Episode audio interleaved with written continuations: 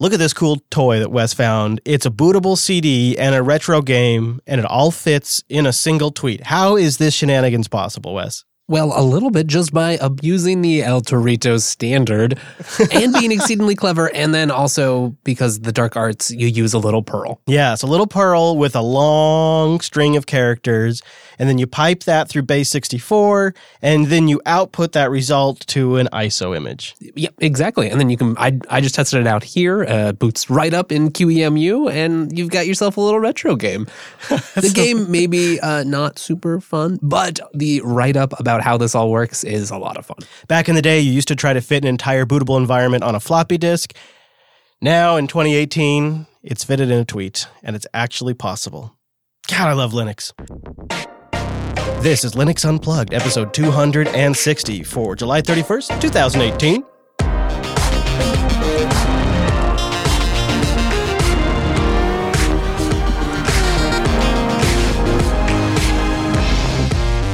Oh, welcome to Linux Unplugged, your weekly Linux talk show that is surrounded by machines, trapped in a hot room, and jacked up on caffeine. My name is Chris. My name is Wes. Hello, Mister Payne, and of course, back again, like every week, is Mister Brent. Hello, Brent. Uh, hello, guys. How's it going? Fantastic. Always doing well when we're all together to do a podcast, and we have a great episode today. One Mister Barton George from Dell will be stopping by the program to update us on the Sputnik program, how things are going, the challenges that Chromebooks may pose to the Sputnik program, and much more, including a little looking forward. So I'm really looking forward to that chat. He's coming up in just a little bit, but before we get there, we're going to do a bunch of community news, some big news for us Neon fans. Microsoft is switching to a service model, and we wonder how that's going to affect Linux. And then we need to talk about security and where it really begins, and that's at your home router and some open source projects that can help you achieve better security on your edge. Then Krita's got some great news, but you'll never guess where some of their money's coming from. And then later on in the show, after we chat with Barton, we're going to wrap it up with not one, not two, but yes, my friends, three great app picks, because I don't know, sometimes we just go crazy. You can't stop us. We were just finding great stuff throughout the week. I'm like, we got to put that in the show. We got to put that in the show. So there's so much to cover. And the only thing left to do before we can get into it is bring in that mumble room. Time-appropriate greetings, Virtual Lug. What's up? Hello. Good evening. Hello. Good evening, good afternoon, good morning. As I always say now, time-appropriate because it's different for all y'alls. And uh, I'm very happy to start the show off with some news about one of my favorite don't call it a distributions distributions, and that's K D E Neon. And we've all been kind of wondering, when's this thing going to land on an eighteen oh four base? K D E Neon, if you're not familiar, is a rebasing of Ubuntu L T S, and then they take the latest upstream Plasma desktop components, Qt components, and put it on top of sixteen oh four. It's great. So it's just everything that you might want if you had sixteen oh four and didn't want to go through the rigmarole of uh, getting that Plasma desktop set up for yourself. Yeah, I mean, and its main appeal really is that you have a stable, predictable sixteen oh four or soon eighteen oh four base, which is kind of boring, doesn't really change a lot. But other than good kind of boring. Yeah, exactly, the right kind of boring, um, with a really aggressive, fresh desktop environment where the desktop-level applications are kept pretty fresh. And that is a super appealing approach to me. And now that I'm all in on the Plasma desktop, Neon really fit well in that spot for me. But I, I do admit, since Kubuntu came out based on eighteen oh four, I really haven't been installing much Neon anymore. Too little, too late? Well, no, it's just if I'm going to be building systems that I want to last for five years, I would like to base them on eighteen oh four, not sixteen oh four. Yeah. Plus, I've been waiting for them to make this transition to eighteen oh four, so that way I don't really have to weather it. I still have two Neon systems left in production. One of them is the one I'm reading this off of right now. Uh, and uh, one of them, the other one is my X P S thirteen, which I've been using extensively on these road trips and uh, other trips that I've been on. Do you notice any difference in stability or upgrade problems or any other like maintenance issues between the two? I remain to have, actually I have it on three systems now I think about it. And on one of the three, I have issues where my background, my desktop goes away. Certain things break for a little bit, and then I have to log out and log back in to get it to work. Nothing major. Still not great. Doesn't come up on Kubuntu, only manifests itself on my Neon systems. It's not a big deal. It's not the end of the world. But I am looking forward to them making that transition to eighteen oh four. And Jonathan Riddle posted over on his blog that we'll have linked in the show notes that they're getting really close to that now. They really just have a few things to work out. They're testing the I S Os, and then it's some tidying, and they're done. They already have a bunch of things that are kind of working. Some of it just has to be done a little more officially instead of like a hack or a script or something. But it looks pretty good for the Neon distribution, and uh, eighteen oh four could be just around the corner.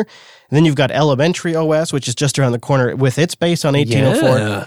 And you now have eighteen oh four point one that's recently shipped. So it's um, it's a good cycle right now for eighteen oh four. And in six months, that'll that'll start to slow. In a year, it'll be we'll be out of cycle a little bit, starting to get a little old. But right now, it's really in that sweet spot. And if you're building a system to last for a few years, there's not a lot of distributions that offer a ton of desktop application availability and five years of support. So they're really in a powerful position, more so than they've been in a long time. And that's not to downplay the competitors, who are also in a really great position and offer a lot of the same functionality now that Canonical is switching back to GNOME.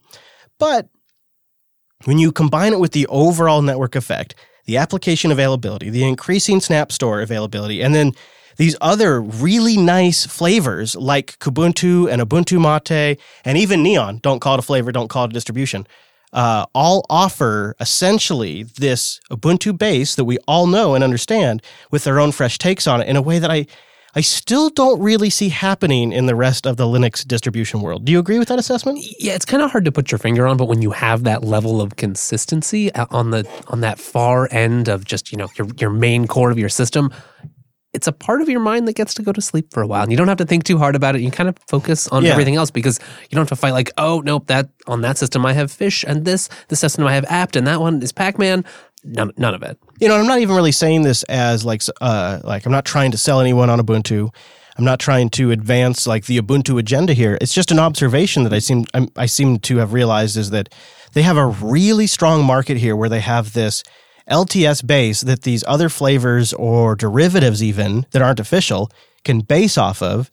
And as an end user, that's a known quantity. It's like a brand almost. It's like it's like the Ubuntu base is a known brand that you can recognize as an end user. It makes you maybe a little more comfortable in other degrees of uncertainty yeah. or customization because you're like, okay, well, they're not going to mess it up so bad. It's still going to be a great Ubuntu L T S base. That's what I was, yeah, that's exactly what I was trying to get to.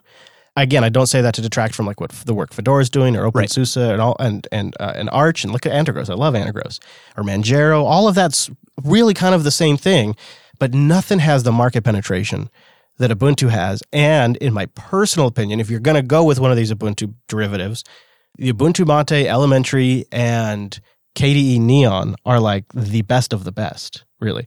Not to take away from the other flavors, but man, if I don't just... You get every, some pretty unique setups and experiences yes. even being in this one family. Yes. I find it funny that you don't mention Ubuntu, you know, main, classic, whatever you want to call it, just GNOME. Like, you're all about the flavors. I think when you're talking about trying to get a unique kind of um, interesting take on the Linux desktop that's truly different than anything you see other places, that's where these other flavors or derivatives come in.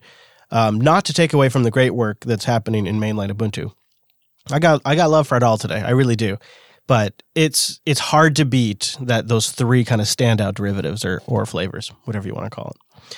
This is all kind of uh, academic, though, compared to what the Windows world may be going through in the next couple of years. Microsoft is making some big changes, and they're getting to replace win- they're getting ready, I should say, to replace Windows ten with the Microsoft Managed Desktop. This will be a desktop as a service offering. Instead of owning Windows, you would rent it by the month. The acronym for this is DaaS, D A A S, and it's not really new. Citrix has been doing this. VMware has been doing this. I think Amazon offers. Mm-hmm. Yeah. Uh, but the Microsoft Managed Desktop is a new take on it. It avoids the latency problem of other desktop as a service offerings by keeping the bulk of the operating system on your P C. But you would no longer be in charge of the P C O S or the hardware itself. Instead, it would be automatically provisioned by Microsoft and then maintained by Microsoft. Now, I, that is very vague, so I wanted to get some more details on this. So I went over to Mary Jo Foley's blog, and she actually got a Microsoft representative on the record. Really? So this is some serious stuff here. This isn't just like hearsay. Uh, let's see. Let me see the name of this guy. It's um. Uh, do you see the name of this guy here in this article? Because I think that's probably relevant. But uh, I'll read it, and then if we see it, I'll, I'll call it out. But it turns out, she says, Mary Jo Foley writes, I'm hearing that Microsoft Managed Desktop is basically the Microsoft version of Desktop as a Service. It will provide customers with the ability to lease Windows ten devices that automatically are provisioned for them and have the operating system kept up to date for more than a single monthly fee. Up to date for no more than a single monthly fee or something like that. Uh, now, here's what she writes that I think is the more insightful bit to this article. Oh, and by the way, uh, she, the, the contact that she spoke to at Microsoft was the director of the Windows Insider Program and O S Fundamentals team, Bill Kagarugas or something. I don't, it looks like Kangarugas, but do you see that? Do you see that name? K A R G O U. Kagarugas, maybe? I, I don't know. know. But he's the director of the Windows Insider Program and O S Fundamentals team. So that's where she's getting this from. And so she says, here's the thing to think about is Microsoft already has a number of the pieces in place to make this happen. This past year, Microsoft has been broadening availability of its Windows Autopilot automatic device provisioning service. It's been honing its device financing skills with programs like Surface Plus and Surface Plus for Business, so there's a leasing aspect to the hardware there, as well as Surface as a Service leasing program. I didn't even know they were offering Surface as a Service. Me either. Boy, they love their... Uh, They love their acronyms. And it currently offers Windows ten, Office three sixty-five, and the Intune device management and security products from the Microsoft subscription bundle, all for one low monthly price. They've been working to put all of this together into a new service. This is what the director of Windows Insider Program talked about. He said they're in charge of what's being called the Microsoft Managed Desktop. That's what he's been he's been put in charge of that. And they're com- they're bringing these existing sort of separate programs that they have together under one umbrella program and then offering it to consumers. So this is a lot of Microsoft news, Chris. What does it mean to me, the Linux Unplugged listener, I think who that's, is trying to escape? That's the big, big question is, do we just have a whole new value story now for Linux? Did Microsoft just give us a whole new value proposition in that you download a free desktop and you install it on your hardware and then you get free updates for life? Uh, no subscription required. You know, you can use you can use Dropbox with your LibreOffice. You could use your Google Drive. You could use Nextcloud, like whatever syncing service you want to use. The only thing is, these people that will be buying this are paying for convenience. That's the market, right? I mean, it's like leasing a car. You know, you're like, I, I, I want the abilities that you're offering, and I don't want to have to think about how you implement it or how it happens under the hood. Yeah, and they want it to just work. They want the device to show up on their desk and just work. So the problem with the Linux approach is you can argue on the money side, but then you can't really successfully argue the tool side, because if the user has to implement their own cloud syncing service, if the user has to implement their own Office suite, if the user has to implement their own email client, and they have to set all these things up. You're going to have to offset it with training or dedicated staff or contractors or something. Yeah. Um, and so what they're offering here is, well, you'll use Office three sixty-five, obviously. Of course you you'd will. You'd use our antivirus product. You'd use our mail services. You would use our... You probably get a couple OneDrive. Uh, Azure credits to get you set up there, too. Mm, why not? Mm-hmm. I think for some markets, it'll make Linux more attractive. But I don't think for all of the markets we'd hope. I wonder, I feel like we've been talking about it maybe from a lot of the enterprise use case, but is there a security angle for people running it at home that will maybe might have a, a better experience with Windows? I wonder if we shouldn't flip the question around and propose it to Brent as this. So if I could come to Brent and say, for forty-five dollars a month... Uh, let's make it fifty. Let's make it kind of hurt a little bit. So for fifty bucks a month, you get a fully managed, fully set up, fairly high-end Ubuntu eighteen oh four device that uh, you you choose what kind of screen, that kind of stuff. You set some of the basic parameters, and that sets your monthly billing. With that is included uh, Google Drive storage, uh, all access to Google apps that are all branded under this initiative. So you pay you pay fifty bucks a month, Brent, every Every two years, you get a brand new Linux eighteen oh four machine with every cloud service pre-provisioned, prepaid for, pre-set up. Would you do something like that, or would you prefer to pay to buy the machine once and then set all that stuff up yourself and pay for the individual services ad hoc? I love that question because I was going to ask you, I, I was just going to comment like, well, well, in the Linux case, uh, we can say that you actually own your hardware and your software in a way because you have right. control over it, right? But now that you asked me that question... It kind of changes my outlook on it because actually I think the convenience to having a monthly fee to just have everything taken care for you from hopefully someone you trust, right? I think that's a that's a big one. Yeah, um, I was thinking like imagine like it's System seventy-six mm-hmm. running this program mm-hmm. or something. Mm-hmm. I think there it, it reduces the barrier to entry for for Linux, first of all, if you had that kind of option, but also just for technology, period. Because if if all of these services are already all configured for you and uh, updated, then there's a real security benefit there, and uh, and a hands-off that might be nice for the end user. Like we're already used to paying for various services, like uh, you know, phone stuff mm-hmm. and and things like well, that. Well, it, so. it's there's obvious markets for it if they have a, a Surface as a service program, and this is a big appeal to Chromebooks. Let's not forget how successful Chromebooks have been. They're essentially a managed device in a less structured form than Microsoft is offering here. And thinking about it, when Brent was answering, I was thinking to myself, well, why wouldn't I do that for my studio systems? Imagine if I could just have these three or four Kubuntu systems. Well, okay, one, two, three, yeah, four, five Kubuntu systems. I mean, I'd still consider paying fifty bucks a month if I if it meant I could get decent new hardware that had a consistent support contract all the time. I think I might do that. I don't know for sure. But, but for I, the business case, I, I can totally I, see it. I would definitely be compelled to at least run the numbers. Don't you think, Brent?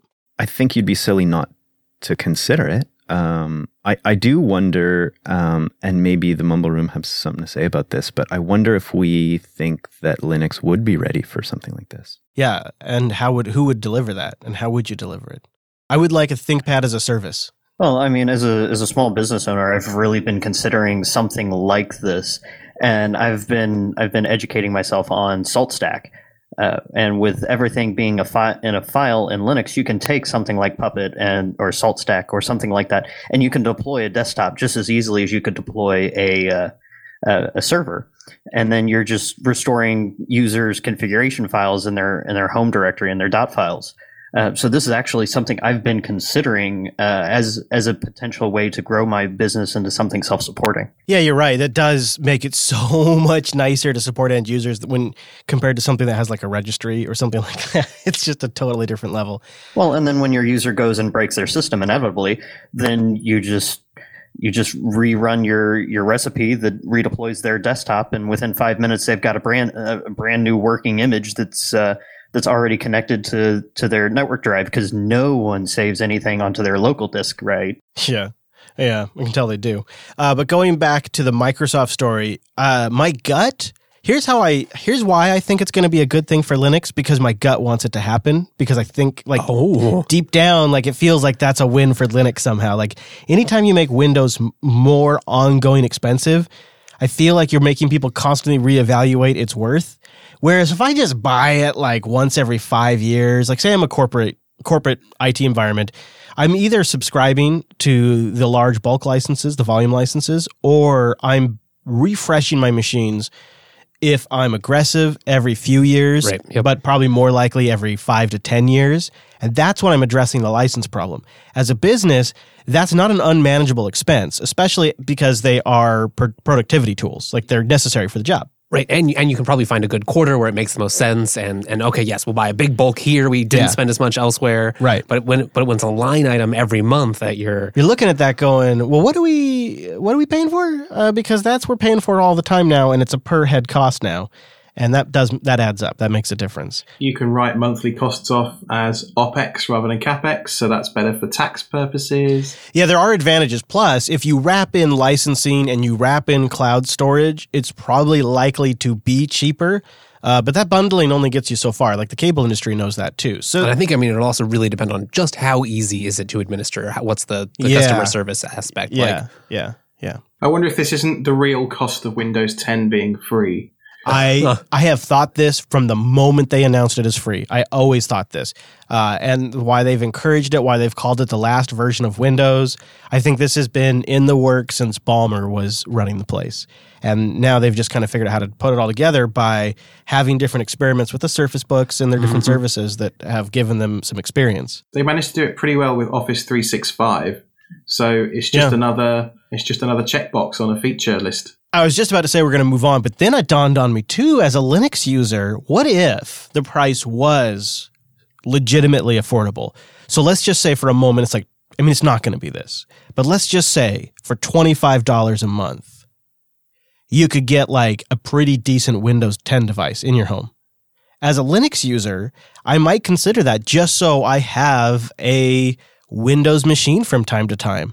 And I'm and and, and the the to be honest with you, that's dropping whatever it is, one hundred, two hundred bucks on Windows ten Professional has been a barrier for me. I just don't want to do it. I, I just can't bring myself to do it. Well, look at cell phones. Yeah, exactly. You pay, I don't know how much in the States, one hundred bucks a month, but that includes cell connection. So if you're paying half that for your connection and half that for the device every month, you know, it, it, a laptop probably costs the same or less to make than a phone. So, yeah, it's possible, definitely. Yeah, it could be. Um, all right. All right. I saw J J had some more thoughts, but we'll save them for the post-show. Let's move on. We don't need to talk about Microsoft that much more. I think that's probably good. Uh, and I want to talk about security for a moment. I want to talk about something that has been very apparent on the TechSnap program for a while. And this is a very TechSnap program topic, so if you're into this kind of stuff, check out techsnap dot systems. But in recent days, the V P N filter malware has been attracting a lot of attention, much of it in the wake of the May twenty-fifth public service announcement by the F B I that uh, was also covered by a number of announcements from vendors and security companies around routers being susceptible to an issue. You might recall the F B I issuing a recommendation to need to be rebooted. They were susceptible to um, runtime malware. And if you restarted and they reinitialized from the ROM, the malware would be gone, but they may remain vulnerable. So Cisco's threat blog uh, posted on V P N Filter a while ago, and we covered it in TechSnap, but they do provide some good details on devices impacted by this vulnerability, which affected around five hundred thousand networking devices worldwide. Ooh. Yeah. It works a lot in the way like the Mirai, Marie, Mirai botnet did. Mm-hmm. Uh, where it specifically goes after home routers. It also uses several zero-day exploits that the lazy vendors just haven't patched that have been known about now. Turns out that works really well. Yeah. Uh, among the reported vendors impacted by V P N Filter are Linksys and Netgear, um, which is seventy-seven percent of the home router market, just right there, Linksys and Netgear. Wow. Yeah, and by just exploiting typical vulnerabilities, you can get access to a lot of stuff on these two devices in the wild, including redirecting your D N S to their D N S servers and all kinds of really kind of nasty things that you can do when you're in a trusted position on the edge of the network. It's it's the new holy grail, too, because so many of you bastards out there are using Linux and Android devices, and you're not using Windows X P and Windows C E devices, and they can't keep writing malware for Windows and get to everybody. You're just making it too hard. Jerks. Especially you Mac users and you iOS users, don't even get me started. So why not go after the thing that y'all have to route through? And that is the router. And that's whenever you want to talk out to the internet, you got to go through that little bastard. So that's the thing they're going after now. And so we should talk about security right at that spot, at the edge of your network. That's where security has to begin. And that's why open source at that part of your network, I think, is maybe one of the most critical spots, if nothing else, than as a remedy to vendor negligence. I think that's fair, like, because, you know, with these open source projects, as long as the project's alive, they're issuing updates. It's at least an escape hatch in a world of, for a long time, it's gotten a little bit better perhaps these days, but for a long time, just not very many great options. No. So OpenWRT eighteen oh six has just come out today, and it's a significant release because it's the first one since the OpenWRT and LEDE projects decided to merge. Wow, that is a big deal. Yeah. And so now this is their combined effort under the OpenWRT umbrella. We're back together. Yeah. And it's great, right? It's been, we talked about this two years ago. Wow. That's how long it's been, which it doesn't feel like it's been that long, but yeah. So the Linux embedded development environment and OpenWRT came together, and now we have OpenWRT eighteen oh six, which is replacing fifteen oh five. So it's a pretty big jump there because it's a combination of LEDE seventeen oh one and OpenWRT fifteen oh five, so they just went right to eighteen oh six. It adds support for network flow offloading, which is badass, modernizes support for some Atheros chipsets, a bunch of kernel updates and package updates, among other areas of improvement. And um, we'll have links in the show notes so you can check it out. This is the kind of thing where it's a simple step. I mean, if you got a good hardware vendor who's updating your firmware and you feel pretty comfortable in it, then more power to you. That's yeah, that's, that's great. great. But this has been the solution I've taken in the past. Um, you and I were also recently talking about maybe checking out some more Microtech stuff, but this is really nice. And they have a wide range. It really comes down to the chips in your box. So you got. I think you can it. also sometimes find a nice middle ground where, like, you know, if you can set up an OpenSense or pfSense box, great. If you know how to set up your own router for running whatever Unix-like or Unix-based operating system, also great if you know how to do that. But you might just be someone who's already invested in one of the common router brands, but you know someone who listens to this show or or whatever else, and you can go through, spend a Sunday, get that on there, and then not have to buy a new device, but have more control and have a better, more secure platform. You should be able to be completely done by the time you've finished a Linux Unplugged podcast, I think. Uh, so try that out. Uh, yeah, like Wes said, maybe help out a family member. There's other solutions, obviously. We could list so many other possibilities. You guys know I'm a big fan of pfSense. But if you've got hardware that is one of these devices, one of these seventy-seven percent of the devices in the market that is possible to load OpenWRT on, maybe it's just time. Because these, like on TechSnap, we're constantly talking about backdoors and all this stuff that even with Linux on there or BusyBox on there, they still just screw up the basic implementations. It's not enough that it's based on Linux. It has to be well implemented. For some reason, they just the firmware developers just don't feel comfortable unless you've got an unsecured telnet port open at all yeah, times. That, and it's just like baked in, um, baked in usernames and passwords. One of my favorites that we talked about on TechSnap was the root password was just the MAC address of the network card. So if you knew the MAC address of the router and then you just copy and pasted that, say, from... Come Boom. Your terminal, and you could just paste that in the password prompt and log right in. His root makes it easy. and there's, but there's even ones where there's like no, no password necessary. Absolutely no password just necessary. Just knock on the door. There's literally been someone that's like you knock on this port on a certain amount of times, and you just get telnet root access. Have at it, Haas. It's, it's really something. Um, so yeah, you got to go replace these things. But uh, you really do still have to keep them up to date. You do still have to implement best practices. It's not just a matter of the firmware. But getting something open source supported by a community that gets frequent updates is a good first step. That's that's how I look at it.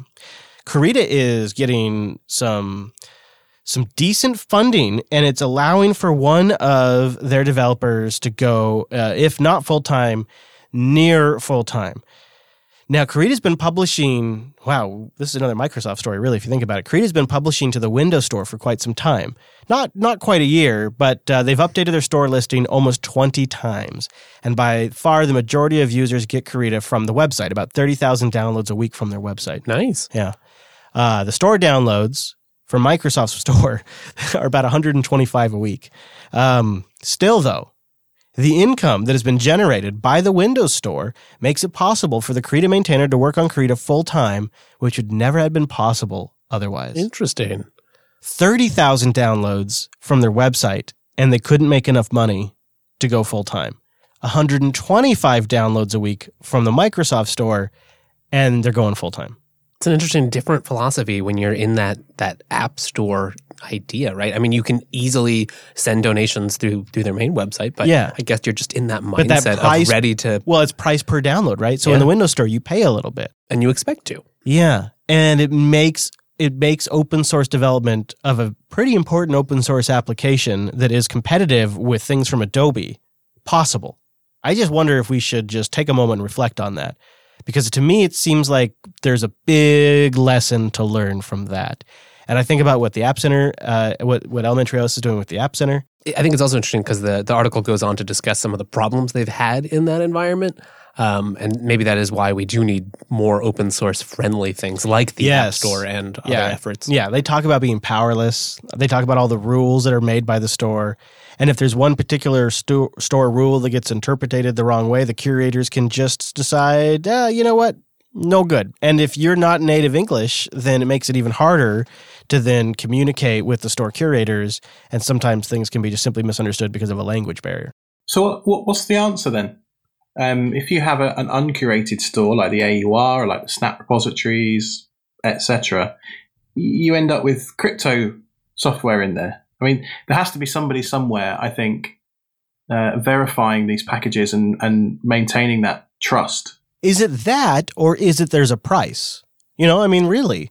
Yeah. Nothing says that uh, cryptoware doesn't sneak into these stores from time to time that are curated, but I think for Krita, the big difference here is if you want to download it from the Windows Store, if you want that convenience, you got to pay a little money. I don't have the Windows Store on me, so oh, here it is. It's nine dollars and seventy-nine cents.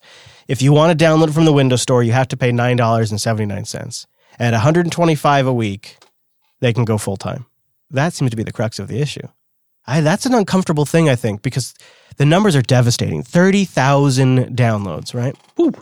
I mean, if you look at this show, right? This show will get that, and then you look at our Patreon, which it's this is just always how it works, right? You look at the Patreon, there's there's much less than that on the Patreon. Uh, totally understandable because we're also ad-supported, but uh, I think that is there is a massive uh, difference when something's free and just available online. The return you get, I think, is probably often less than a percent. What do you think about this, Brent?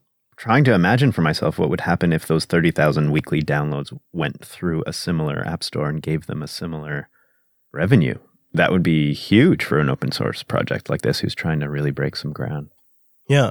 Arthur, you were mentioning too that there's an open source game that sort of struggles with the same issue, perhaps even on a larger scale. There's actually several open source games. I'm involved in one of them, but uh, recently I talked with a zero I D developer, and uh, they have about one hundred K uh, downloads a year, but uh, they uh, only get about ninety dollars per month in donations, and they have one hundred dollars per month in server costs, so they're going negative each month. Yeah, boy, that is, a, that is some bad math. So one hundred thousand downloads a year, and they're making ninety bucks a month? Yeah, that's not going to work, is it? They have some slack because they did some donation drives a while ago, but still, it's it's very discouraging for them and for us uh, with them with our game. So, especially since um, there are so many people uh, happy to uh, buy early access games for Linux, but uh, not happy to donate to a free game. So this issue that we're touching on, um, in part, is often why when people ask me, why do you want more users on the Linux desktop? Why do you want Slack on the Linux desktop if it means a slow Electron proprietary service application? Then what's the point of having a free desktop? Why why have new users at the cost of gaining proprietary applications? And this is my answer. Having a larger user base on Linux, on the desktop in particular, facilitates an economy to pay developers to do hard work. And as the user base grows, the demand for more sophisticated applications that connect to more sophisticated services will also grow. And if we don't have a way to facilitate financing this work, the people that are capable of doing that work are going to go get paid to do it somewhere else. And I think it's a bit of egg on our face that the frickin' Microsoft Windows Store is now paying to make Krita development possible. I, and I and I also can't sit here and say the solution is that every developer should go to Patreon or something like that, because that's not going to scale either. Right. Yeah. We're getting patroned out at this point. Let's be honest, everybody is. I'm getting a little tapped out myself, and I'm still trying to support people. The, the reality is we have to facilitate some mechanism to reward hard work. A value for value model has to exist for free and open source software. And I I think that's in part why I follow what Daniel and the team at Elementary O S are doing with such interest, because that is at least a possible solution. Yeah, you might it might not be your favorite solution, but they are definitely trying and it's like an incubator in that space. Yeah. It's an incubator of what could perhaps work on a wider scale someday. And I don't know if that's the right solution, but maybe what's going on with Krita gives us some perspective. Right. I mean, especially exploring things of, you know, like it's still open source, it's still free, but maybe maybe there's a few hurdles, or it's not the thing that you find the easiest anymore. You're more encouraged to donate. There's there's a lot of different angles, and I think it, we'll have to adapt to that and the philosophy of it as a community. Yeah. So let's talk about how to grow that user base, especially when it comes to the hardware side with Mister Barton George. So let's bring Barton in. In just a moment, but first, I want to thank DigitalOcean for making this episode possible. Go to do.co slash unplugged and get a one hundred dollars credit for sixty days over at DigitalOcean. That's do.co slash unplugged. So many great open source projects are provided infrastructure by DigitalOcean to take care of the hassle of the back-end infrastructure and just let them get work done. And you can do the same thing. It's easy to get set up, less than fifty-five seconds. The dashboard's crazy great and easy. They have an A P I that's well-documented and tons of open-source applications are already built around that you can just start using. One-click deployments for tons of great open-source entire stacks of applications, or or just deploy the base rig. They got just about every distribution you'd want to run in a server. My favorite system has four gigs of RAM, two C P Us, eighty gigabytes of enterprise grade S S Ds. Three terabytes of them transfers for three cents an hour. Now, every system has enterprise-grade S S Ds. They've all got forty gigabit connections coming to the hypervisors, data centers all over the world, cloud firewalls that block the traffic at the network level so they never even have to hit your rig, monitoring and alerting built in, and much, much more. But instead of listening to me go on about it, just go try it. Just try it. Maybe spin up a project you've been wanting to work with for a while, something you want to learn about, or something you want to put in production. do.co slash unplugged, and a big thank you to DigitalOcean for sponsoring the Unplugged program. Wes and I often experiment with different things on DigitalOcean, just sort of like when we're prepping for a show. Often, all the time. I know. It's fun. do.co slash unplugged. Also, a huge, huge thank you to Linux Academy for sponsoring the Unplugged program. linuxacademy.com slash unplugged. You can sign up for a free seven-day trial and support the show. This is a platform to learn everything about Linux and the huge industry around Linux now. Everything that runs Linux or Linux runs on, they basically have courseware for that. From the essentials around Linux, which just got a refresh today, or the big topics like A W S and Azure and OpenStack and the nitty-gritties, and now also really a lot of great content around security. But something that I don't talk about very often, and maybe something you should be made aware of, is they have a really epic team system. So if you're in an I T department, or if you're at a business that wants to train up new staff or have staff get up to date on something or just provide continuing education, Linux Academy will work with your business to set up a team plan for all of them, where there's metrics for you to look at and all kinds of cool dashboard stuff for you. And you get to work hands-on with a salesperson that can actually help you get the right stuff for your business. Like, it's a full professional package that I don't normally talk about because normally I'm talking to you individuals out there. But this is something to consider too, is if, if your work is interested in something like that, you might pass that along to them, because that was a big area that I didn't realize that they uh, operate in, but it makes total sense. It's it would be awesome as an I T department to have that as a resource. So today, Linux Academy launched a whole bunch of new content. They've been doing this for over a month now. They've been releasing more and more. They they they were claiming one hundred fifty new bits of content. I think it's over two hundred. I mean, I think they just way overshot. They underpromised and overdelivered. Today, they just updated the L P I DevOps tools, engineer certification, as well as a ton of other Azure and um, other great things like just basic chef courseware. Nice. Yeah. I'm going to link in the show notes um, uh, the the link to the video, because I think they had like their the the chief community guy on from Chef on the live stream, and they just stra- they streamed this earlier today, where they announced like the new Azure Concepts courseware, the Microsoft Exam seventy fifty thirty-three, which is implementing Microsoft Azure infrastructure solutions, and a whole bunch of Linux essentials, certified Jenkins engineer courseware, just a ton of stuff. And like I said, the uh, Chef community guy all got announced today. So check that out. I'll have a link in the show notes at linux unplugged slash two sixty, and get started at Linux Academy by going to linuxacademy dot com slash unplugged. And a massive thank you to Ting for all of the years of keeping this show on the road, literally, while I'm on the road and while I'm fig- figuratively on the road. Like, I don't know, maybe I'm just out of the office mentally, but they've still kept me on the road. You know They're what I'm so saying? Good. They're, they just know what's happening. They really do, because it's smarter than unlimited wireless. If you use less, you pay less, and it's just six dollars for a line, and then when you need it, it's there. Holy crap, has that been useful. The average Ting bill is just twenty-three bucks per phone per month, because it's paid for what you use. Wireless, minutes, messages, megabytes, whatever you use, that's what you pay. six dollars for the line, and then just your usage on top on top of that. Like, well, I think I should probably also mention, sometimes, depending on your area, Uncle Sam has a cut. You know what I'm saying? Like, he's got a, he's got a cut, Uncle Sam. But that ain't that, that ain't Ting's fault. No. They can't they can't help He's that. Got his hands in Woo. Everything, Wes. Watch out. I know. No contracts, no early termination fees, and a great control panel to manage it all. Turn individual services off, get complete usage at a glance, take control of every aspect of your account, and turn things on or off. Like, I've activated several devices just through the webpage. And they also have a bunch of great devices you can buy directly, including just getting a nine dollars SIM card. Um, is this? Oh, whoa. Oh, no, no, no, no. Don't tell me. Do not tell me they have a one dollar sale. Oh, snap. They got a one dollar sale going on the Ting SIM. What? Right now, no. At least the G S M SIM. I've been waiting. I'm going to put a link in the show notes. That's the best deal of the year right there. The one dollar SIM is when Noah and I, I'm going to send a link to Noah too. You stock up on these SIMs, you just put them in your bag, and then when you need data somewhere, you pop it in there, you're good to go. It's six dollars a month, and you turn it off when you're done. And plus, when you get the, when you get that SIM at a dollar, if you go to linux dot ting dot com, they'll give you twenty-five dollars in service credit, which is probably going to pay for more than your first month of using that thing, maybe even the first two months of using that thing, depending on how much you use it. So uh, go grab a one dollar Ting SIM card. I'll have a link in the show notes. And uh, then get started at Ting by going to linux dot ting dot com.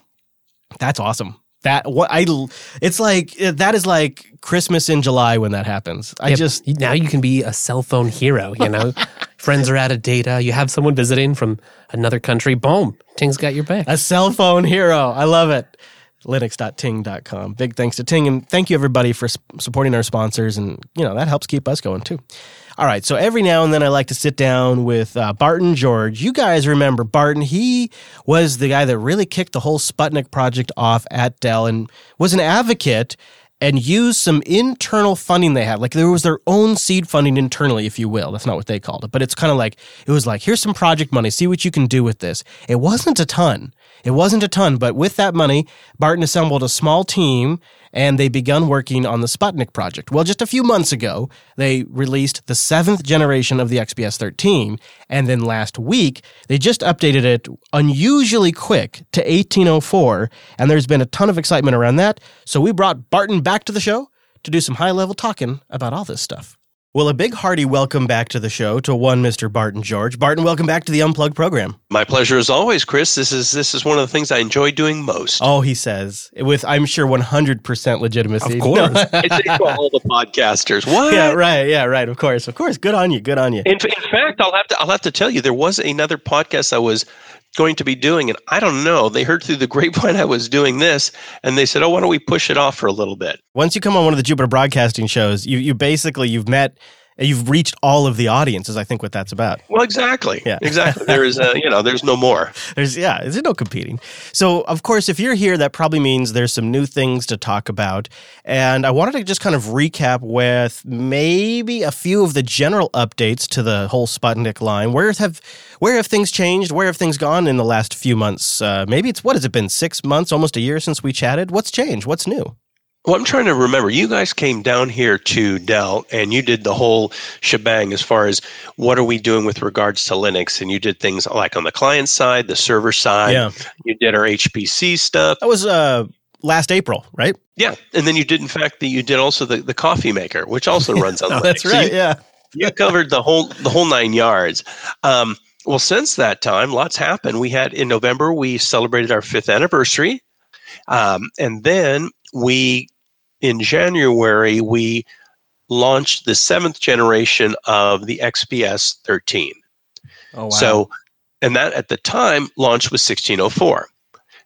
Fast forward to now, and we, about a month or two ago, we launched, we're starting to refresh our whole Precision line, which runs on the Precision mobile uh, that runs on Ubuntu. So there's four that make up that line. In fact, I think you have one from the last gen. There's the thirty-five thirty, the fifty-three thirty, the seventy-five thirty, and the seventy-seven thirty. We got to give these some names like the Ferrari, you know, like these these names that stick. No, they do. All internal code names, and I never remember. In fact, huh. yes, they actually do use like... Um, Testarossa and other various fast car names. That's great. Yeah. So, um, but you have, which one did, did you get? Did you get the seventy-seven twenty? Uh, yes, that is what it is. Exactly. Okay. Yeah, I was just going to say, yeah. It's almost within arm's reach, but yeah, it's the seventy-seven twenty. And it's a beast of a machine. One of the things I love about it is I can throw just about any workload at that sucker, and it never fails. It just churns and churns through it. Uh, I've I've done I've done literally almost forty hours of straight encoding on that machine before. Wow. Yeah. Yeah, dang. It really holds up. Yeah, and it just keeps getting beefier. Um, yeah. So, and then just to uh, to decode the seventy-seven, the seven stands for seventeen inch, the seventy-five, the five stands for? Mm, I'm going to say A M D. I don't know. I'm just taking a wild stab. Uh, no, it stands for fifteen inches. But anyway. Oh, that makes way more sense. That's yeah. much better. Yeah, that's a good guess. Yeah, you know, and I thought you were going to Google it and find out. I, oh, but, I should have. Uh, So we have the, the thirty-five is the one that's the um, value price, and then the fifty-five thirty is the one that um, that most developers want to get. So um, my favorite thing on um, Hacker News was somebody who wrote, um, Dell makes a better MacBook Pro than than Apple. And I, I just thought, wow. And that was the, the fifty-five twenty at the time was what he was talking about. And then he put, you know, didn't see that coming. So it's it's been it's been great. That's just to get to wax nostalgic. When we launched originally, um, now a little over five years ago, it was just the X P S thirteen, right? And we we just had one config, and what we got was a lot of people saying, "Oh, that's cool, but that's not going to do it for me. I need something big and beefy." And we kept sort of getting more and more of that um, feedback. And what we did was, Jared Dominguez, who's our O S architect, um, Linux O S architect, took one of the M thirty-eight hundreds, that's the first uh, Precision mobile system, and in his spare time, he got Ubuntu up and running. So he posted that to his blog, or to the Dell technical blog, and got tons of excitement, but that didn't satiate the folks. They still wanted it to become real, and so the next year, we were able to uh, release that as a real system. So then from there, it was one system, and then we did the the current line. Uh, they, they went from ten, and then the next generation ends in twenty, which is what you have. Mm-hmm. And as we said, now the next one is thirty. Okay, so it does kind of make sense when you break it down. Oh, yeah, yeah. Once you get the decoder ring, yeah, it's... Yeah. Uh, once you have the key. I was looking at the original specs. The original X P S thirteen Developer Edition wasn't... I mean, it wasn't bad. It was eight gigs of RAM, two hundred fifty-six gigabyte S S D. Um, the, the biggest weak spot, really, was the screen compared to what you have now on the X P S thirteen. It was a twelve eighty by seven twenty. We got a lot of um, nasty comments about that. You know, my phone has twice that, et cetera, et cetera. Luckily, we were able to fix that within two months. So when we launched in the States, then two months later, when we launched in Europe, we were able to get a, a higher resolution screen. The other thing, too, is when we first were doing the beta work, it was only four gigs. Uh, so when we got to release, it was eight gigs. So, mm. yeah, not, not so bad. Yeah. But uh, just to finish my linear story of what's happening, um, we announced the, the new Precision line. The thirty-five thirty was available first. That's the uh, value one. And then the two super beefy ones, the fifteen inch and the seventeen inch, we announced two weeks ago. And as I said, that's the one that you have. Uh, and the other thing, too, is we're targeting the the higher end, the seventy-seven thirty at uh, A I workloads. Ah, does that mean more G P U? What does that mean, really? Yeah, it's the, it's the cards that go in there, and you're going to start getting me out of my depth. So um, I'll just say, yeah, it's like um, a, it's, but it's like the hard. I mean, people throw it around, but there is like a there's like a hardware, a software stack that like goes into it, and I I find that to be really interesting because uh, it's. Really, a lot of it is starting on Linux. You know, like this whole A I workload and machine learning is so new. And it's, did you see, I mean, not to derail, but did you see that coming? I didn't really quite see it being so strong a few years ago. Well, I mean, I think that's sort of where it began, right? If you think of with data scientists and people in the, um, in the uh, educational space, that's what they're going to start off with is Linux. And then they get used to it and they really like it. So it's, it's carried over from there. And it's actually, so we've, we've got one system on the mobile uh, workstation, but then the four desk uh, desk side ones we offer, those are also um, uh, well targeted at A I. I mean, it seems like a sweet spot where you can do, you have both a user-friendly desktop and a production machine that can run real workloads. Exactly. And so you can do stuff locally, and then you can always uh, push it to servers on the on the back end. I know you were you were uh, kind of wrapping this up, but before you, you you touched on something to go back to your story a bit. You mentioned you, you know you shipped it with the one screen and then pretty quickly realized it needs a better screen. Prototypes had four gigs of RAM. Final version had eight gigs of RAM. There's something that I kind of caught my attention with just the most recent cycle of machines is if I'm not if I'm not mistaken, they launched with sixteen oh four, but then within a couple of months now we're seeing a Dell-sanctioned upgrade path to eighteen oh four, and I believe new units will be shipping with eighteen oh four. What's that like? I mean, why does how does that happen exactly? Because the timing of the new X P S hardware and the timing of the eighteen oh four release were really close together. I'm imagining behind the scenes there must have been some some consternation over is it worth holding back and shipping eighteen oh four originally, or or what? I'm just curious, how did that transpire?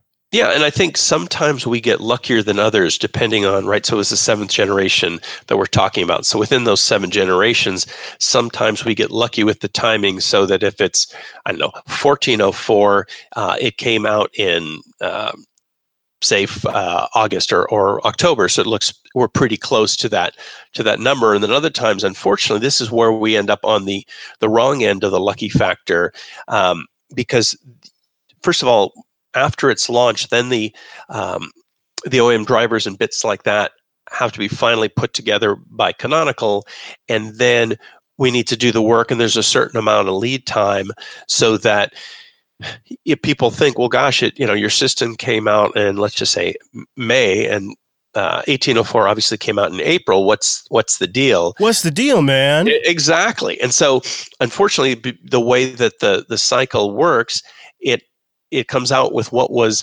that fits in the time frame of getting the release from Canonical for the for the O E M, as well as the whole um, lead time with the product. Yeah, that makes sense. So in this in the case of eighteen oh four on the X P S thirteen, we're the first Uh, O E M to uh, launch, large O E M to launch with eighteen oh four. So what we did is we wanted to, we knew the timing was coming up. And one thing I learned too, because we were taking stock the other day, we have over one hundred fifty systems that run Ubuntu. Um, and it was not, I did had no idea it was that many. You, when you say wow. systems, what do you mean? Like servers, uh, IoT devices, desktops, w- laptops, or? No, these are just clients, right? So it would be things like, um, Uh, Precision desk side and uh, mobile, wow. as well as Nuvost through Optiplex, blah blah blah. And so, um, and just as an aside, the the difference between, and we've done that now for over a decade. The difference in Sputnik is that when I pitched it, I said, you know what, developers will really pay for our best looking system running Ubuntu. And that was counterintuitive because we had done really well with Ubuntu on some of the lower end systems, and they still sell sell extremely well. But the idea that somebody b- would be willing to pay for our highest end system, uh, which is the X P S thirteen, uh, and then put a free operating system on it, why why would they want that? Um, so that was the difference. But uh, anyway, if I get back to, but I digress. If I get back to that one hundred fifty systems, there's a bunch that would be launching uh, within a certain time frame. And what we did was we said, because this is a big deal with eighteen oh four, let's pick our flagship Ubuntu product, which is indeed the X P S thirteen. Mm. And so let's go and let's recertify that. And so that's how we made the the choice with this one. Because traditionally it, it would be just you certify once uh, and that's that's the way you stay. Yeah. That's what I was expecting. And I'm curious if you have any initial impressions on the customer's reaction to the switch from Unity seven to the GNOME shell environment now. Have you gotten any kind of signal on how people are receiving that, either even with your own team internally or customers? You know, I haven't. I think internally, well, I won't speak for others, but I think just from my um, sort of high-level view, it seemed to make sense. It they had gotten some traction with Unity, and it's it was a, a great idea. But at, this, at some point, when you're when you're looking to focus resources, um, unfortunately, you, you look for something that that you can leverage. It's not something that you have to put a ton of resources in. Um, and so, you know, it's it's interesting. In the blog I did for the launching of eighteen oh four, um, uh, which was just last week, that I, I did what was, because we launched with twelve oh four, and I wrote what was going on just quickly with Ubuntu back then, and that's that's when they were saying that we had the you had the H U D, but the other thing too is that's when when people were saying uh, Unity is actually gaining traction, and it looks like it might be pretty cool. Right, and just to be clear, what you're talking about is the original Sputnik launch back in twenty twelve. Yeah, exactly. Yeah. Yep. So yeah, twelve oh four, mm-hmm. um, and then which had those. Um, the specs that you just quoted earlier on. Um, but yeah, and then as I say, fast forward to today and, and you have the big switch over. Um, so as with that specifically, I I don't, I haven't heard yet from... I suppose in a way, no news is also good news at your level. Yeah, I mean, I think I think there was one comment about it. You know, usually either through comments on my blog or mm. through Twitter, somebody, if they like or don't like something, they're pretty yeah. they're pretty good either way of saying, oh, I'm so glad you did X, or why the heck did you do Y? And I haven't really heard anything. Good. I think that's probably a good thing. Um, I have just a couple of more questions for you, and then I'm pretty much done. But the next kind of couple questions are looking forward a little bit. I've been I've been really kind of pondering this whole Chromebooks running Linux apps situations. It seems like all of a sudden Google has figured out what you figured out more than five years ago with Sputnik, and that is that you can hyper-target this developer market with a reliable Linux workstation. And now they're adding the capability on Chrome O S to actually run Linux applications. So you could run things that you normally would have to have a full Linux desktop for. Do you do you perceive that as competition to the Sputnik line? And I guess another way to frame that is, why would I necessarily buy an X P S thirteen over, say, a future Chromebook in a year or so from now that uh, has, you know, pretty decent specs, maybe it's three hundred dollars and can run Linux applications? Yeah, I think, well, it's interesting because they obviously took the idea from us, because I think so. Five years ago when we were looking to sanity check this, we went out and, and talked to them. So they stole the idea. They just no waited five years, to, five years to act on it, right? I mean, it was, it was insidious.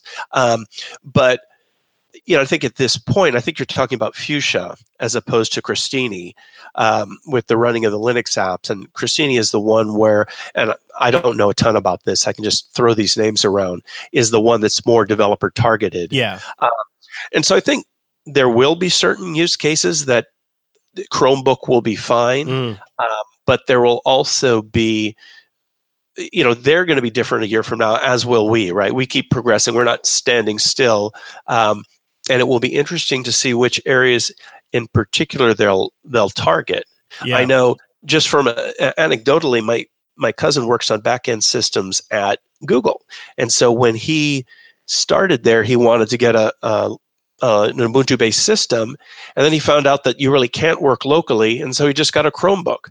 So, you know, it depends on what kind of a use case you're using. If if all you're doing is, is connecting back in, then you really don't... Um, You don't need something powerful, yeah. But if you're doing a lot of, you know, hacking on the plane or on the train or, um, you know, conferences, then that's uh, something like the X P S thirteen is makes a lot of sense. Yeah, and I think just like macOS, uh, only more pronounced, Chrome O S has walls that uh, more technical users will run into pretty quickly. And that can be a source of frustration. And, you know, something like the X P S thirteen is a tool to do your job, and it's worth investing in the right tool. So I don't think it spells doom for anything, but it is interesting to see Google executing on what is clearly a Dell idea. Uh, I mean, it just, it, it just, it looks like it from just the outsider's perspective even, which is fascinating. I wonder what took them so long, you know? They, well, exactly. They were just trying, they were plotting and they were trying to figure it out. And then one day, boom. Um, They're waiting to see if you made any money and sold some units. And oh, then they realized. Go, yeah.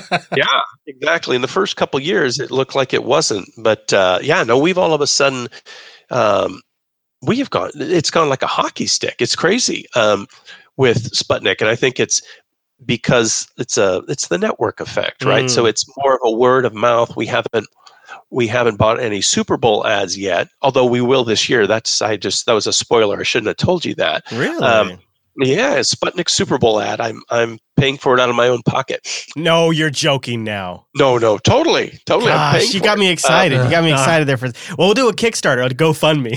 Well, and that was that is exactly what I was going to say. So if you want to see us in the Super Bowl, um, please, uh, it's under Barton George. Uh, move to Bermuda account. That's just sort of a way we've set it up. I'll pitch in. Yeah. yeah, it seems legit. Yeah, exactly. Um, so. Yet I digress. Um, but I was just talking about how things have done, how it's Hockey really stick. going yeah, up, yeah. which is real. It's really nice. It's been really gratifying. I bet. Um, and so to see that, and it's it's caught a lot of attention internally because I think at the beginning, well, I don't think, I know in the beginning, there's quite a few people who saw this as a distraction because. Any company, you've got X number of resources, and why are you going to put them on this niche uh, market, as they saw it, with a group that Dell really doesn't target or, or work with, meaning developers? Um, and then now, it's it's the money we made, but also the amount of positive feedback thanks to the community, um, reviews and press, et cetera. It's been great. I mean, the things that people say on Twitter are just. They're awesome. It's it's really nice to know that there's a group yeah. that that really was looking for something just like this. Yeah, and it has net positive brand effects for Dell. I think it really does, even even outside the core uh, market that the Sputnik is targeting. Yeah, no, I've seen comments where people saying that um, you know, I wasn't, I didn't consider Dell's before, but now that you got this, I'm I'm very interested in, in checking out Dell. So that's been that's been great. And it's also because it's a net new area for us. We aren't cannibalizing yeah, Windows systems. Right. Interesting. That's a good point. And uh, that turns out to be pretty important politically, I imagine. Well, Barton, I always enjoy our chats. Is there anything else you want to touch on or mention? I'll have a link to your blog and your Twitter profile in our show notes so people can get that pretty easily. Yeah, I think the one thing I would say is the interest in this, in the eighteen oh four release on the X P S thirteen Developer Edition, I had no idea it would have generate this much in, uh, interest because the platform itself has been around since January. You know, it's eighteen oh four, great, that makes sense. But, I mean, this is, like, just for example, the first day I posted my blog, I got eight thousand views. The next day, I got uh, thirteen thousand views. And, and the the days before, I'm looking at one hundred twenty-two views, seventy-three wow. views, uh, one hundred twenty-seven. So, yeah. And this happens with anything Sputnik I, I post. It's exponential uh, compared to the others. But this is this in of itself, just in these first few days, has put it in my top ten blogs. And, and like I said, I I didn't think this was going to be a big deal. I didn't think people were going to be that interested. Um, so shows how much I know. There's something about the two combined that just makes yeah. a, a hot pair. Yeah, it, there's been a lot of interest we've seen in the audience from eighteen oh four as well. And I follow with a lot of interest too. I think a lot of people right now, I don't know, maybe I'm projecting, but I think a lot of people are looking at their next few years of wanting to get work done. And eighteen oh four kind of landed right in that window for a lot of folks. Yeah, and then we obviously um, standardize on the enterprise, the L T Ss. Um as would make sense, because if you're particularly if you're selling to enterprises, they're not going to want the interim releases and have everything change every six months. Yeah, exactly. And plus, this is why eighteen oh four is still kind of the freshest. It's still new, so it's still yeah. a competitive features-wise and all of that. And it's had time to bake a little more, you know, now that it's stable and most of the bugs are ironed out. Yeah, the .one shipped, yeah.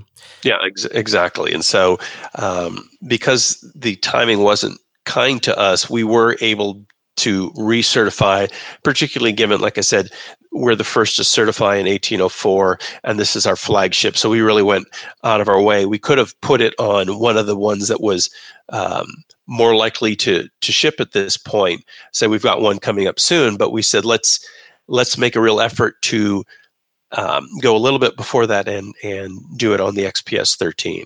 Very good, Barton. Very good. I, I I really enjoy our chats, and I'm really pleased to see the continued upward trajectory of the project.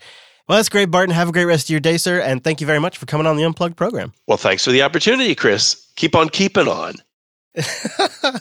We will, Wes. Oh, we sure will. He, he can't stop us. No, he can't stop us. Now, we have so many other things to talk about, but I do kind of want to keep the show a little bit shorter.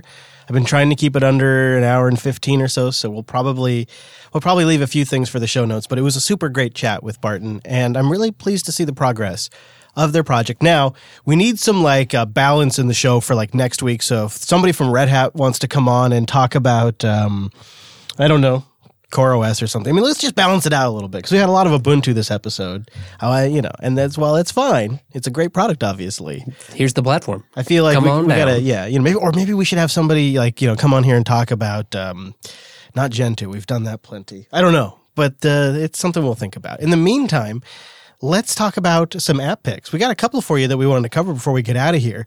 And what is more fun than stressing the hell out of your system? So we got an app for you. I, I'm gonna call it S two E? S T U I? The Stress Terminal U I. Yeah, and you've got it installed on uh, your uh, machine over there. It is a super slick-looking... Is it technically a terminal app? Yeah, oh yeah.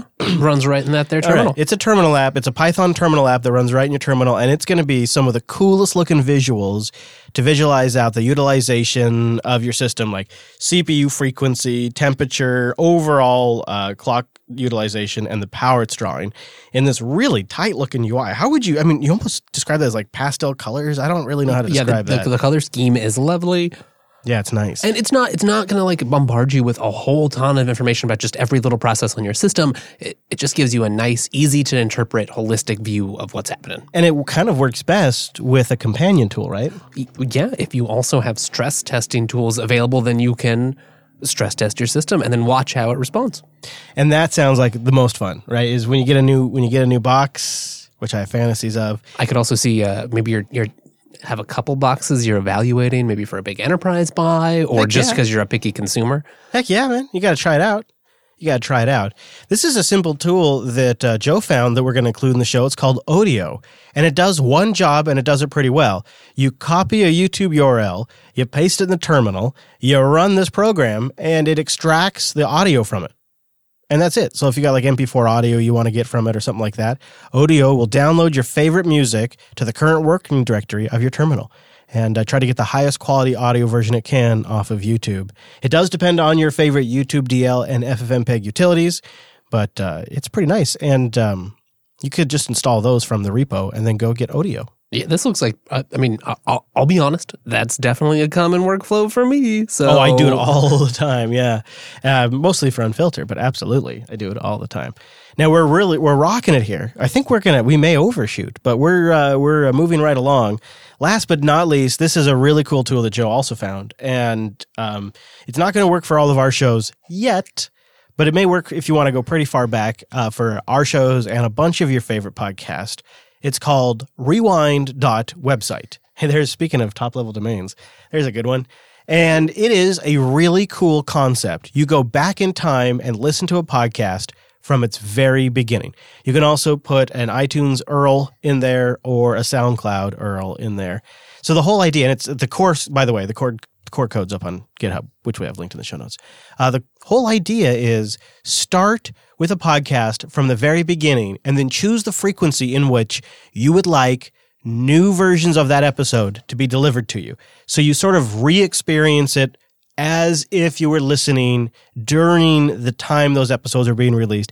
So you can set a wait frequency of daily, weekly, and monthly, and then it will deliver you a new episode from the back catalog of your favorite podcast. Oh, that's super handy. Yeah, and I love that it, it's A G P L. You can go find it. You can go run it yourself if you yeah. don't want to trust them to run it for you. Yeah, yeah. The, the the rewind dot website is sort of like a demo, really. I mean, it's up and running. It appears they're offering it as a service, but you can get Cast Rewinder for your own system and then get it up and running. Uh, again, uh, another Python app. It's the best of all worlds. Look at us. We're all Python uh, for the app picks, uh, just about. So that's a neat idea, huh? So you can check it out, rewind dot website, or uh, go to the GitHub page and throw it up on your own box if you're comfortable with Python. And yeah, like Wes said, it's A G P L version three if you want to host it yourself. And uh, I think that is such a neat idea to resubscribe and re-listen. It's, oh man, is it painful. You know, when you're used to marathoning something and you listen to it weekly, you're like, how do people do this? I know, right? But in that suffering, there there is some amount of gain and appreciation, and you won't just take it for granted. Yeah, yeah. So anyways, you can check those out in the show notes, linux unplugged dot com slash two sixty. And yeah, there we go. We're going to get out of here uh, on our own imposed deadline, not because we want to do less show, but simply because we know you have a lot of podcast options, and sometimes it's good to get a little tighter in here. So I'm I'm pretty pleased. I think it's a good time, good place to end. There's a lot more to talk about. There's more to do. We may put it all in the post show, but in the meantime, go get yourself some more Wes Payne. Where are you at, Wes? TechSnap.systems or oh. at Wes Payne. There you go. There you go. You can also get more of me at Chris L E S, the whole network at Jupiter Signal, and check our website for links to Brent's page. I think we're going to start putting other folks on there from the uh, community as well. So if you want to get more of them, find out what they're up to, what their websites are, that's all going to be posted at linux unplugged dot com as well. So it's getting to be a pretty great resource because we also have links to all that stuff that we talked about. Hey, did you know you can join us live? You can participate in that virtual lug. You just need a working microphone, some headphones, pass the audio check, and then you can join us. Check it out.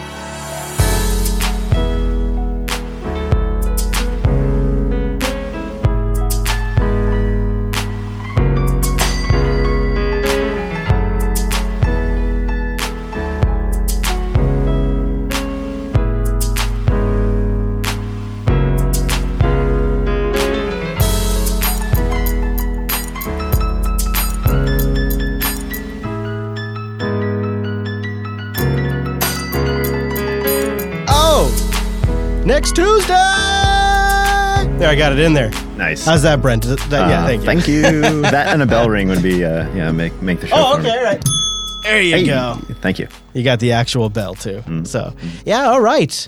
Boy, that was, I'm really glad I worked out with Barton because he has, you know, meetings and peoples and things like Important that. Important so. laptop-related business. Yeah, all that kind of stuff. And they're in the middle of prepping the next uh, release, so that was cool. I loved how he talked about the community feedback, how he was, was so, so positive. And that was a bit uh, opposite to what we heard last week about that Hiri stuff, so that was good to hear. Hmm, very good point. Would you like me to put the word out uh, asking for somebody from CoreOS? Uh, well, I, or anybody in the area, yeah, that would like to come on and get some representation, talk about something they're working on or anything like that? Absolutely, I would love that. I will drop a message in one of the internal mailing lists and let you know what happens. Thank you. Yeah. Amazing. And, you know, you could say, uh, I mean, legitimately, uh, Canonical and Ubuntu are a big part of the discussion because they're showing up. And uh, that well, hey, is... hey, you got me, no, bro. I know, I know, and I really appreciate that, really, in part because of that. Um, uh, because uh, there's not an, an, an inherent intent to to cover one uh, company or distribution more than the other. Yeah, it's the Ubuntu action show up in here. Well, it's always going to be balanced on its its dominance in the market and the news making. I mean, if it's legitimately making news and, and dominating markets, then it's going to get coverage regardless. But mm. if there was other folks here like yourself that are representing other distributions and uh, other community projects, I think it would be good for the show. Yeah. Thing is, we're not as enterprisey focused on this show, are we? As, as no, Red Hat's right. core is yeah, going to be. Yeah. So. yeah, I appreciate that, but that doesn't mean that we can't make something work.